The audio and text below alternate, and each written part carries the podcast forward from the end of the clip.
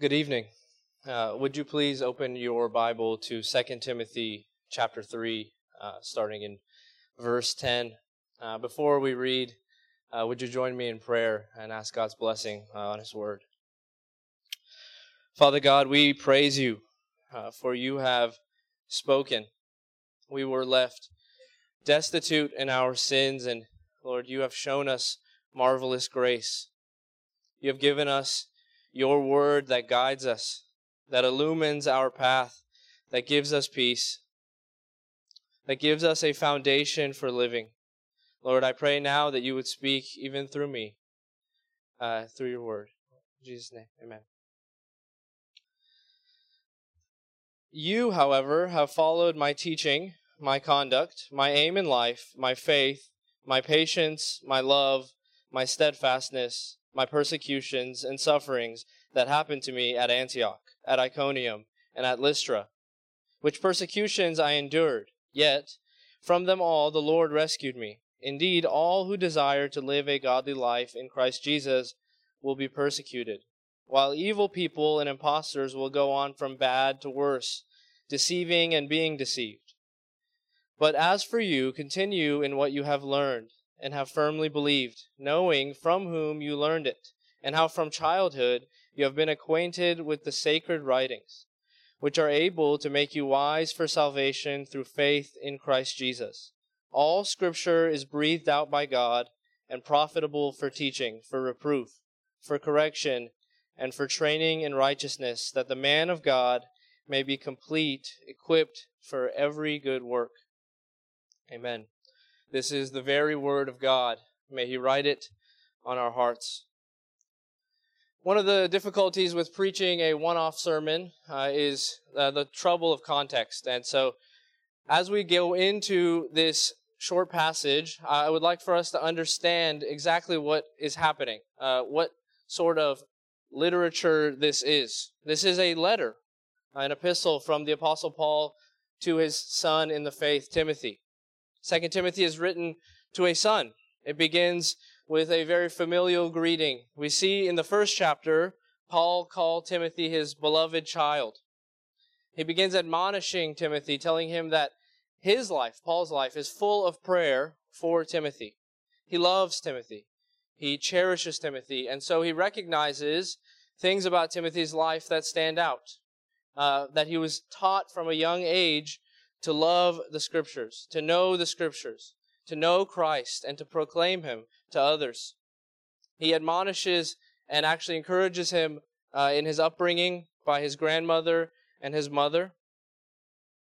And so Paul knows Timothy well and challenges him in his current ministry in Ephesus, uh, in the church, uh, because individuals are attacking the church. Nothing new under the sun, as Solomon says. Timothy is being encouraged to fight, to fight against evildoers, against wolves. And so this letter is a letter to a son, encouragement for strength in the midst of a fight. And so that brings us into our very passage where he says, You, Timothy, have uh, done these many things that I also have done. And so this leads us into our first point of four following faithful examples.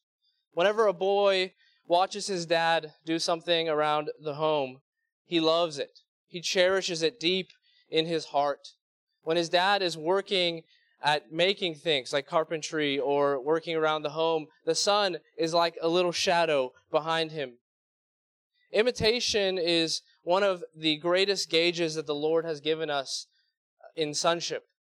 Sons have this natural inclination to follow their father's example. And so when Paul opens this section by saying, You have done these many things that we'll work through, he's saying, You are my true son. And he's actually encouraging Timothy in his salvation, reassuring him that Christ, through the Spirit, has done a great work in his heart. And he says seven different things. And we understand from many of the examples that Pastor David has given throughout the years that seven is a biblical number for completion. That his sonship, his example, his following after Paul and ultimately following after Christ is a complete one, a true one. And so he imitates him all the way. And this leads into these my statements. You, however, have followed my teaching. What is that teaching? It is the gospel of the Lord Jesus Christ. The relationship between the Apostle Paul and Timothy is described in several New Testament passages. And it's, de- it's evident that Paul played a very significant role in Timothy's life and especially in his ministry. While there isn't an exhaustive list of Timothy's specific imitations of Paul, some general themes emerge from the biblical texts that we do have. So, Paul, in Acts chapter 16, actually selects Timothy as a companion. And so, from there, he is a co worker with Paul in the ministry. Timothy accompanied Paul on his, his missionary journeys, learning firsthand about preaching, teaching, and establishing churches. And both the letters that we have received uh, by God uh, that are addressed to Timothy are all about this, all about preaching, teaching, and establishing the churches, protecting the bride of Christ, nourishing her with the gospel and with the word. Paul faced many challenges and persecutions during this ministry, as we have read through the book of Acts, and as the book of Acts is also being preached in the morning. And Timothy witnessed his mentor's endurance and perseverance. So Timothy is encouraged to endure the hardship that is set before him and the difficulties of ministry. Timothy was likely influenced by this character and conduct that Paul emphasized. And so it wasn't just a matter of endurance uh, for Timothy in Paul's example, but it was actually the fortitude of the Spirit in Paul's life that stood out. Timothy is instructed in matters of personal godliness to re-testify to this matter. So it's not just a matter of the fact that Paul made it through a bunch of really difficult things and that Paul himself is someone worthy of following. But it's a matter of the Word of God implanted in Paul by the Spirit of God that has given him this miraculous endurance through the most difficult of trials that human beings could possibly go through. And so, Paul, recognizing Timothy's spiritual gifts in these times, encourages him to use them for the benefit of the church. Timothy is reminded not to neglect this gift, the gift of the proclamation of Christ and Him crucified. Timothy's imitation of Paul was not mimicking just these external behaviors that we've talked about, but adopting that same commitment to the gospel, dedication to sound doctrine, perseverance in ministry, and above all else, piety, godly character. Timothy learned from Paul's example and sought to apply those principles to him to his ministry. And he concludes this list of my's with a very telling uh, ending. He says, My persecutions. And the three cities that he names here are uh, ones that stand out in the missionary journeys of Paul. In Antioch, Paul and Barnabas faced opposition from the Jews, and they were even kicked out of Antioch. In Iconium, they preached the word, and divisions began to happen in the midst of the people, and there was a plot to stone and kill Paul and Barnabas uh, in, in Iconium. And so they go to Lystra. And in Lystra, Paul is stoned. And we know this famous story where Paul is taken to the outer wall, to the gate, and he is pummeled and covered with stones. And this example particularly concludes the list because it stands out as this powerful symbol to the value of Christ, the value of the gospel. Out of the rubble, which was meant, which was intended to bury him, he raises up in the strength of Christ and goes back into the city proclaiming. There is something that is all behind all of this strengthening and fortifying Paul. The same something that Paul is trying to tell Timothy all about. And so Timothy is Paul's true son in the faith, not merely a reflection of Timothy's character, but a testament, again, to the transformative power of the Spirit.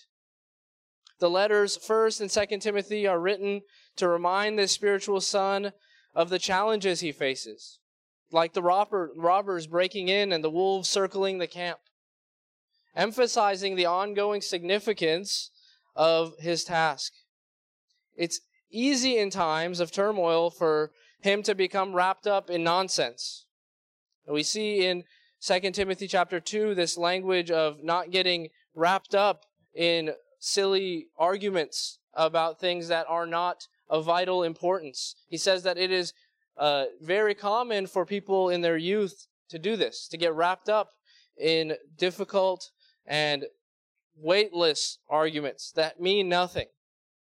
And so Paul, by the Spirit of God, in a resolute and truly inspired way, going to re-illumine Timothy to what this stewardship is. And for our sake, that the stewardship that is given to Timothy and all ministers is a glorious one. And so what is this thing, this something that is pushing Paul along and that he is trying to give as a means of leverage to Timothy. That very thing is, as we see in verse 15, the Word of God. The Word of God, and this leads into our second point, is our foundation. It is the very ground we walk on. And so, the foundation of our faith, it's, it's often said by many people in the evangelical church and modern kind of progressive uh, churches that uh, they will not stand for creeds, confessions, or traditions, just me and my Bible. But here we see Paul intentionally passing something down Scripture. Scripture is our tradition. We want, as a church, as a people, to be in line with what the Scriptures teach. And so, fidelity, consistency with what the texts of God's Word say, is our tradition we have a, a few confessions and uh, catechisms that we confess here at this church that are summarizations, faithful summarizations of the scriptures. We don't trust and rely on the traditions of men, but actually have faithfully, by the grace of God, passed down the scriptures. And so the lesson to be learned is the Christian life is only as pure as it is scriptural.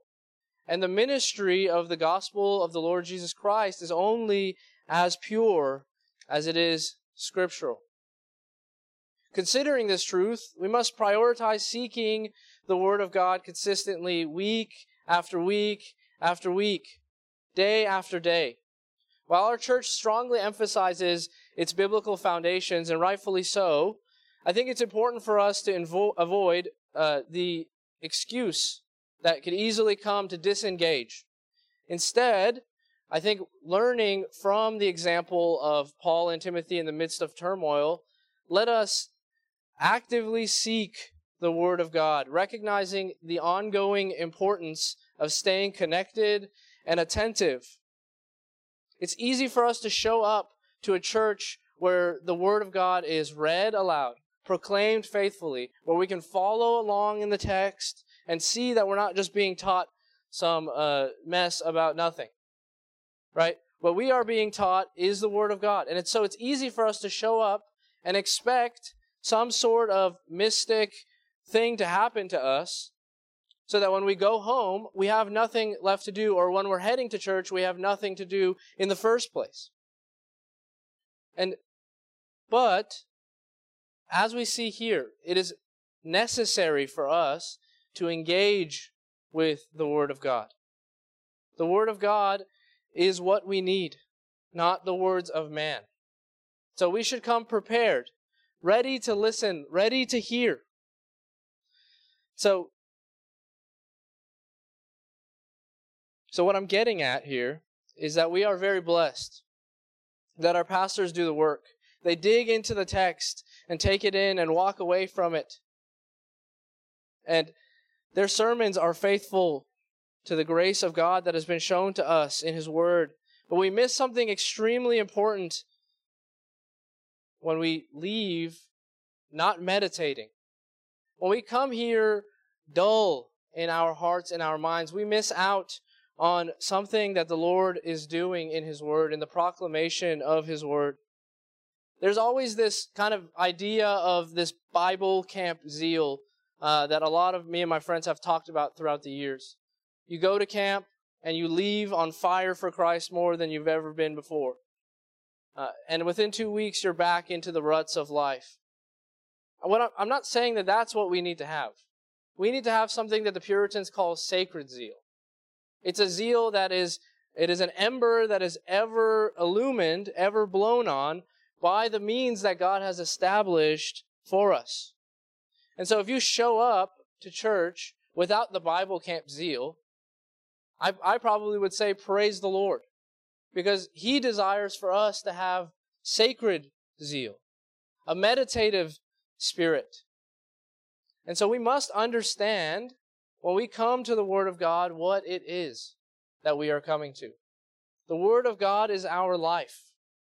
We would not exist without the Word of God. God made everything out of nothing by His Word. Uh, famous theologian Cornelius Van Til talks about this in his defense of the faith. He talks about how it's actually inconceivable for us to think about this idea of nothing. If you were to close your eyes and think about nothing, you would actually be thinking about something. And so there's a sense of irony for us and a sense of humility that we should have that God made everything from nothing by His Word, ex nihilo, from His very breath.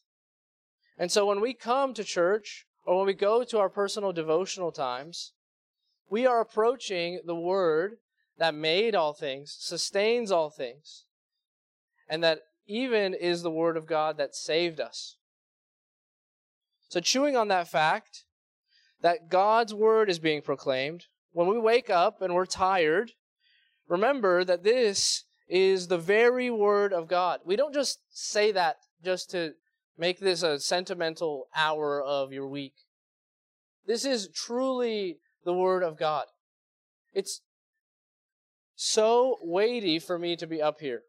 Uh, in all honesty, it eats away at my stomach lining uh, all week as I prepared. But uh, I know that this word that made all things, sustains all things, and saved our very souls is powerful enough that even over my clamoring, it can do a great work. So the Word of God is our life. It made us born again. And not only made us born again, but it is the very sustenance of our growth.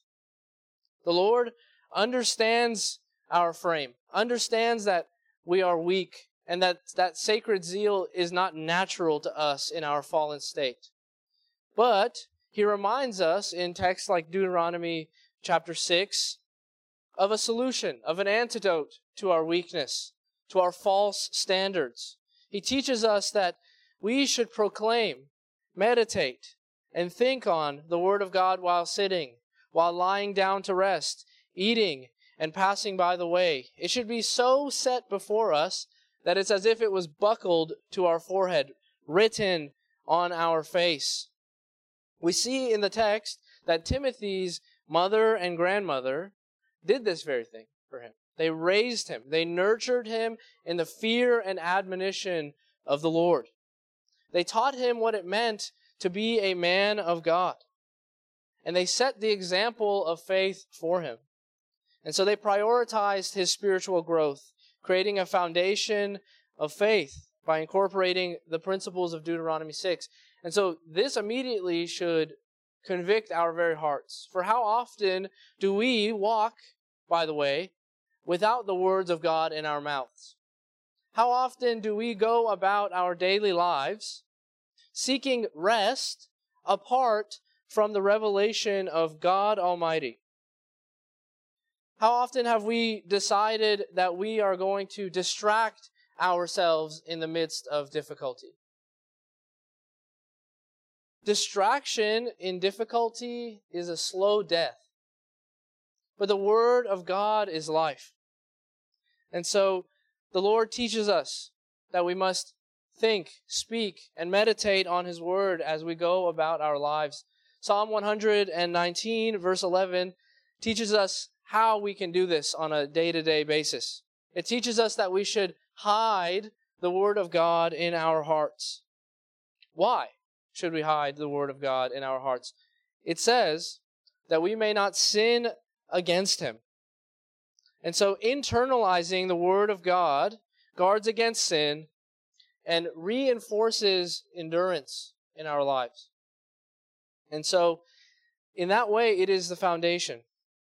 It is our very life. Apart from the Word of God, we would be stupefied. We would be confused. We could see the beauties of general revelation, but we would be lost. We would remain in our sins. And so the Word of God operates in such a way that once we taste of it, taste and see that the Lord is good, we cannot get enough. It both satiates and creates hunger. It satisfies the longings of our hearts and actually teaches us to have new ones. And so the means of grace that we partake in week in and week out seem simple. But knowing and understanding from this text and from all of Scripture that God's Word is weighty, glorious, we need to understand that there is something underlying all of this. Uh, an example that is very helpful for me in understanding the means of grace is it works a lot like a watch. Right? The Lord is working obviously in his uh, in his sovereign will. And so it's not like a watchmaker analogy like a deist would say, but it's like a watch. On the surface, we see just two hands moving across some sort of nice material. But underneath, there is something magnificent at work. The gears are turning. The, the watch is actually being brought along by what lies underneath. And so the Word of God is like that. The means of grace that God has established are like that. They look overtly simplistic on the outside, but the Lord, by His Spirit, is working in us something much more magnificent, something much more complex and beautiful and mysterious. And so, this is why we should interact positively, right, aggressively, offensively with the Word of God so that it may do its work. And so, the Word of God is for us, it is our very life. And we see here that Paul is admonishing Timothy as his uh, mother and grandmother have done his whole life to stay in the Word. And so, fathers and mothers, grandmothers, grandfathers, this is a pointed example to all of you about what you are to do with the Word of God that the Lord has given you. You are to pass it down.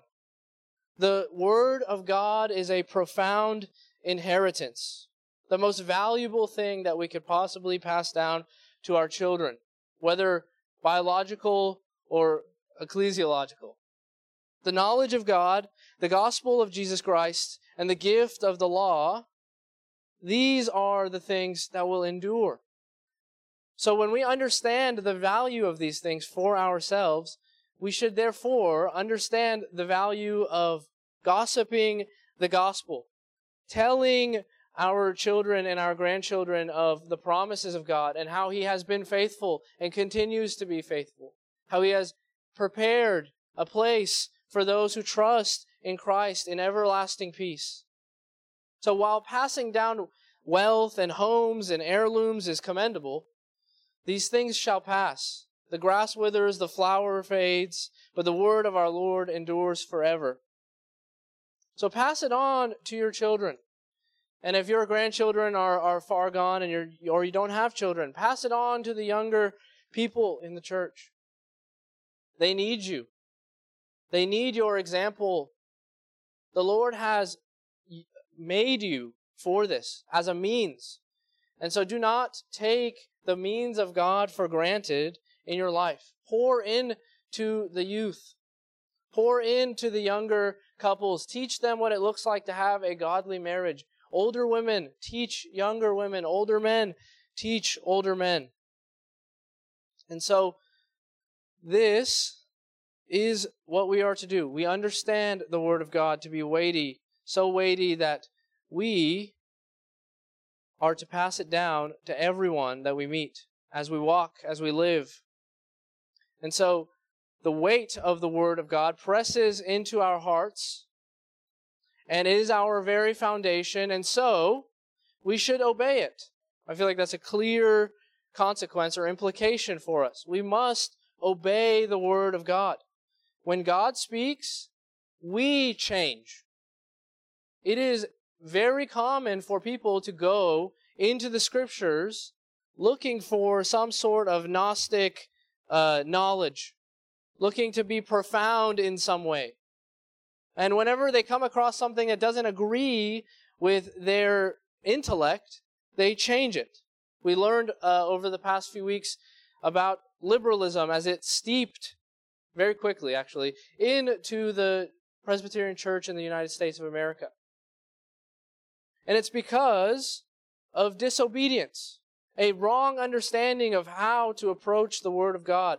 And so when we look at Timothy's example, the Word of God comes into Timothy's life and changes Timothy, grows Timothy. And so this is what it is meant and intended to do in our lives. But it, we, there is an imperative here that we obey the Word of God. For simply reading the Word of God without obedience is fruitless. James make it very, makes it very clear. If we just say we believe things and don't have fruits in our lives, we are untrue. We are liars. Our faith is dead. And this is the idea that uh, a lot of the reformers have talked about over the years of improving upon your baptism, remembering what the Lord has done and blessed you with. So, delving into the scriptures, we acknowledge their significance. It is crucial to recognize that they uniquely stand, uh, as our third point says, our only rule for faith and life. They are the sole rule for faith and life. Why? Why not rely on reason, as the Enlightenment has said? Why not rely on emotions? Why not have some sort of agnostic reliance on group consensus? tribe mentality. Because all of these things are sinking sand. Any conceivable other foundation, with scare quotes around it, that you can think of are sinking sand. They pass away like everything else, including the ones who conceive of it. But the Lord our God is from everlasting to everlasting.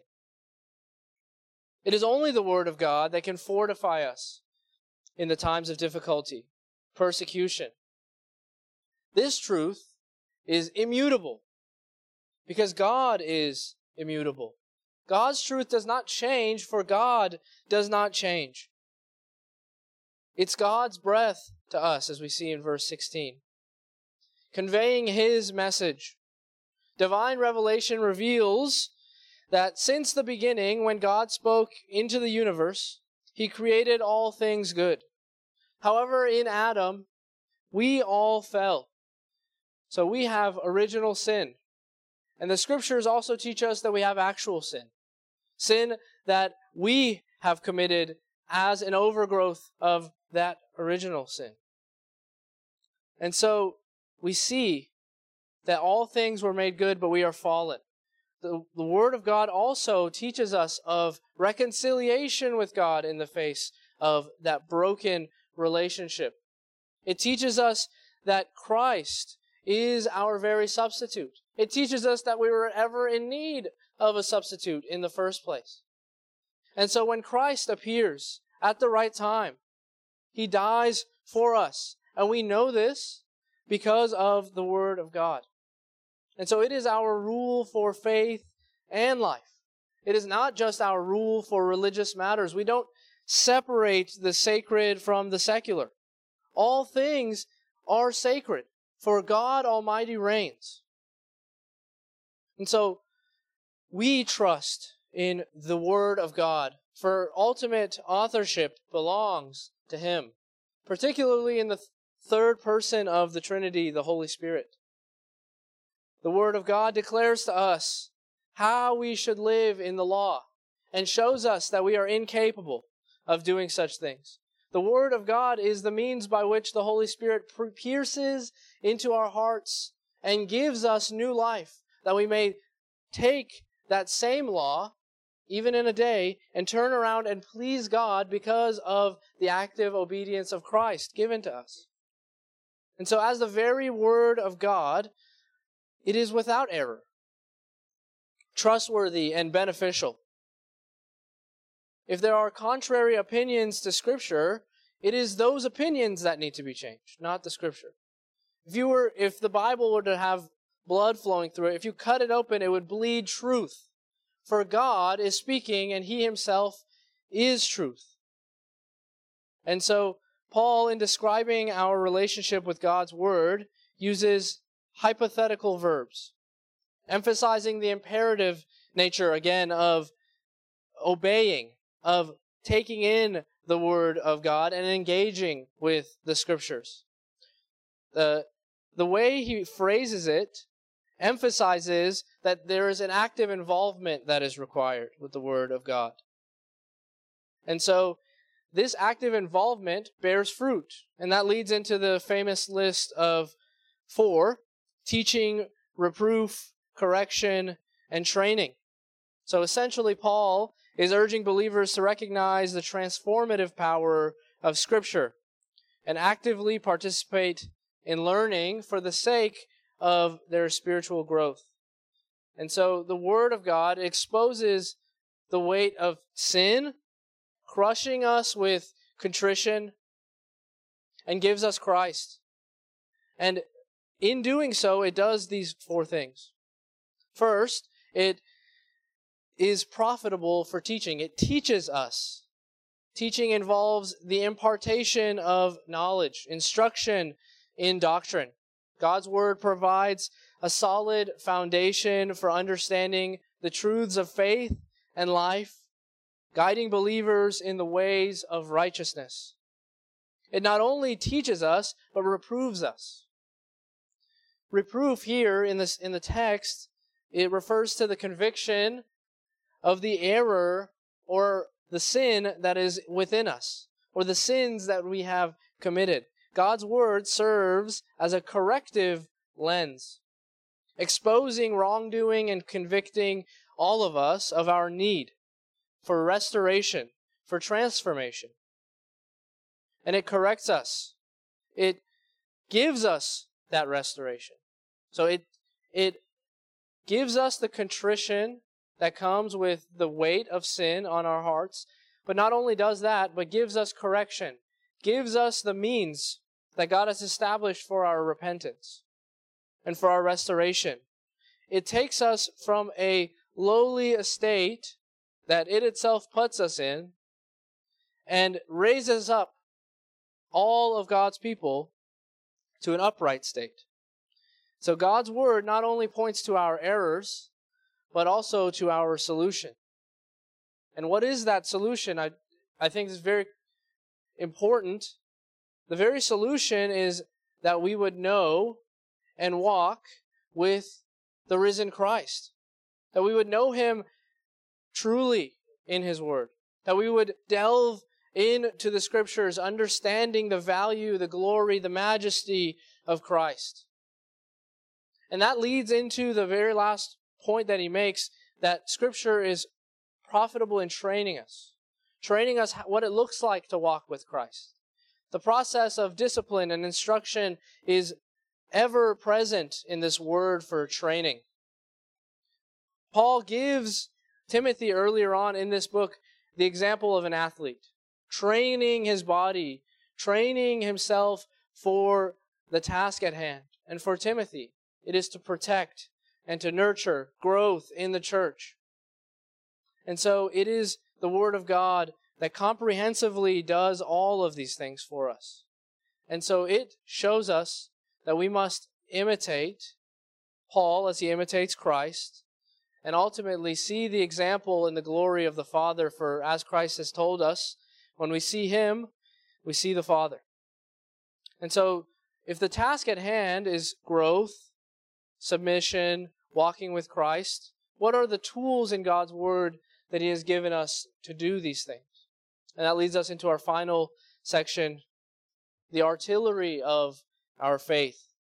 The Word of God is not some novel pastime or self help improvement centric literature. It's not uh, one of those things that you would see people promoting on social media. But the Word of God is a two edged sword that pierces through soul and spirit, joint and marrow, discerning the thoughts and intentions of the heart. And it can do this because it's alive. The Word of God is living and active. The Word of God works in such a way that when you wield this sword, it cuts you. It cuts you down to your very bones. It is everything we need in every age. Disregard whatever notion of relevance that the world tries to place on things. It is relevant because it is the Word of God and it is alive. And it is bringing life to the dead. That is its relevance. It's not uh, some sort of tool to build up a social media following or to have a, a cool set of lights on a stage for. The Bible is relevant in the fact that we are sinners and we need Christ. We need the guidance of God in this broken world. The Word of God is not relevant because you can somehow uh, become like Thomas Jefferson and cut it up and make it useful for yourself, or MacGyver it, taking the things that you like and making it into something else. No. Instead, we need to understand that the Word of God equips us for the task at hand, which is sin, the world, and the devil, the sin of our flesh, particularly. And so the Word of God what it does is it, as it's proclaimed, as it's read, distinguishes between different kinds of people. And so, in the artillery, in the quiver, in the toolbox, the Lord has given us a tool for discernment. The Word of God distinguishes between people, as we saw this morning. Christ, the very Word of God, comes like a sword dividing people for, uh, into sheep's and goats. And so uh, there's this famous quote that uh, has been said in probably a million sermons, but the Word of God works in such a way that the same sun that melts the wax hardens the clay. So when we come to the Word of God and we see this particular aspect of it, what it does is it either softens us to the gospel of Christ or it hardens us. And so for the unbeliever, it is just judgment. It is just, just retribution. But for the Christian, it is the milk of our infancy and the steak of our maturity. It equips us for every good work. For as we know, we have been saved by grace, and this is a gift. We know the famous a passage in Ephesians chapter 2 that says, For by grace you have been saved through faith, and this is not your own doing. It is the gift of God, not a result of works, that no man may boast. But it is common for people who preach or memorize this passage to completely neglect verse 10. And I do not believe, I mean, obviously, the Lord put it together in such a way that this is like the thrust of the actual passage. For we are his workmanship, created in Christ Jesus for good works, which God prepared beforehand, that we should walk in them.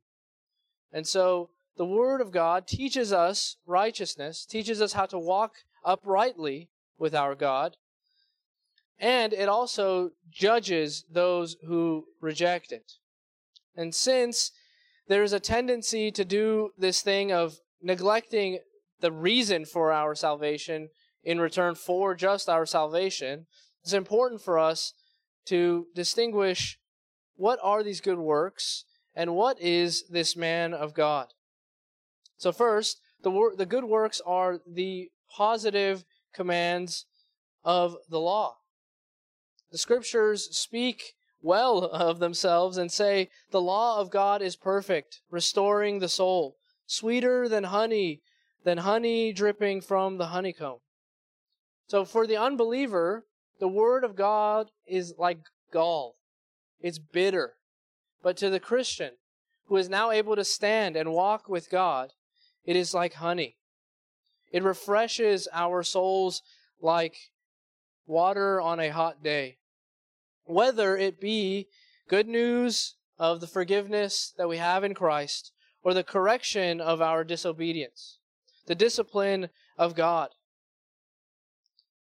It is not a matter of how easy it is for us to accept the Word of God, but a matter of the fact that we understand that it is from our loving Father who knows best uh, what we should do. And so in our artillery, we have a quiver to equip this man of God. And so we understand that the good works of God that we are prepared for in our salvation are the, the words of God, the truths of God's scripture. And so we must distinguish who is this man of God. The man of God is first and foremost in our text Timothy. He is a preacher and a minister of the gospel.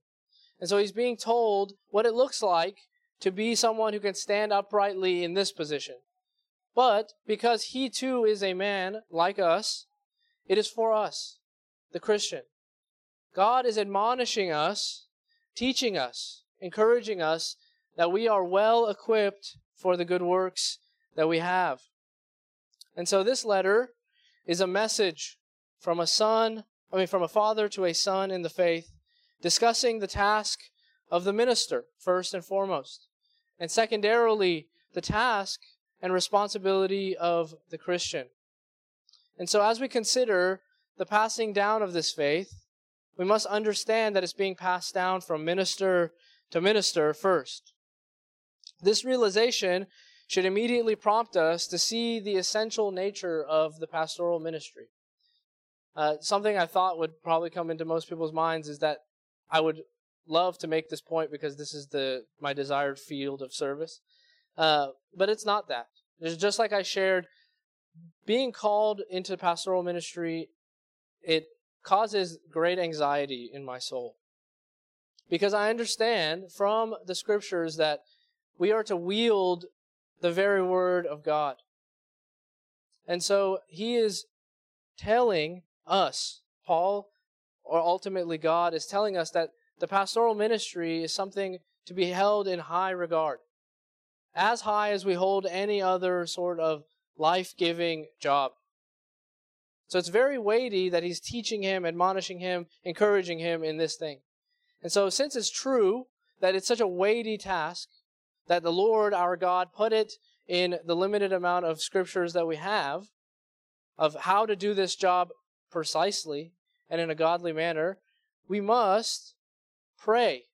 For the devil is working tirelessly to work against our ministers.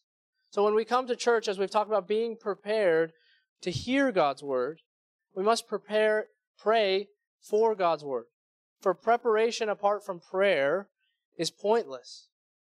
And so I encourage you, as we go into this new year, to pray more consistently for Pastor Gilbert and for Pastor John as they come every week to bring you God's word. Pray as you're on your way to church.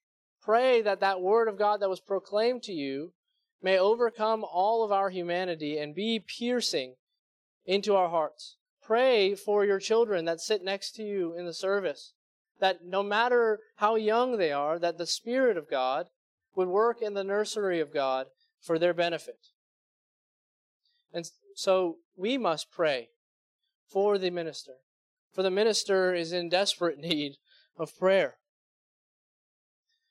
And so I hope that by the very end of all of this, we understand that the reading of Scripture and church attendance are not just mere New Year's resolutions to put on a list and toss away within weeks. Don't, we should not dare put the reading of Scripture in the same list as losing 10 pounds. It is the very Word of God, and it has eternal significance. And so when we're busy and we're tired on February 2nd, Find your way into the Word of God. And when you do that, the Lord promises that it will find its way into you.